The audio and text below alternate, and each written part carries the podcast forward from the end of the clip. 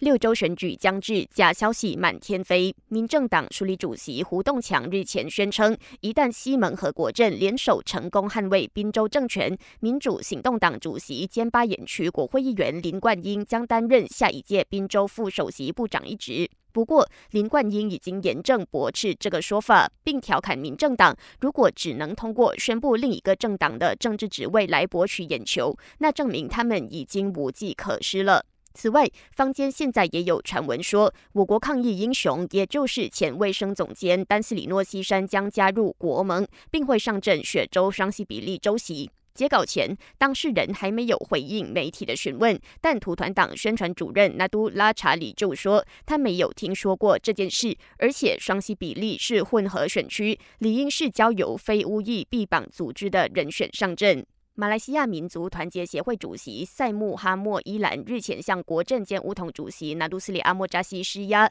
扬言如果周选前乌统还没替深陷牢狱之灾的前首相纳杜斯里纳吉伸张正义，他们将号召三十万名纳吉支持者在来临周选把票全部投给国盟。对此，阿莫扎西淡定回应，表示他之前与纳吉见面时，纳吉已经向他解释过这件事，要乌统不要陷入外人的伎俩，造成内部分裂。他强调，乌统正努力寻求让纳吉重获自由，但这是内部的事，无需向外界解释。感谢收听，我是子喜。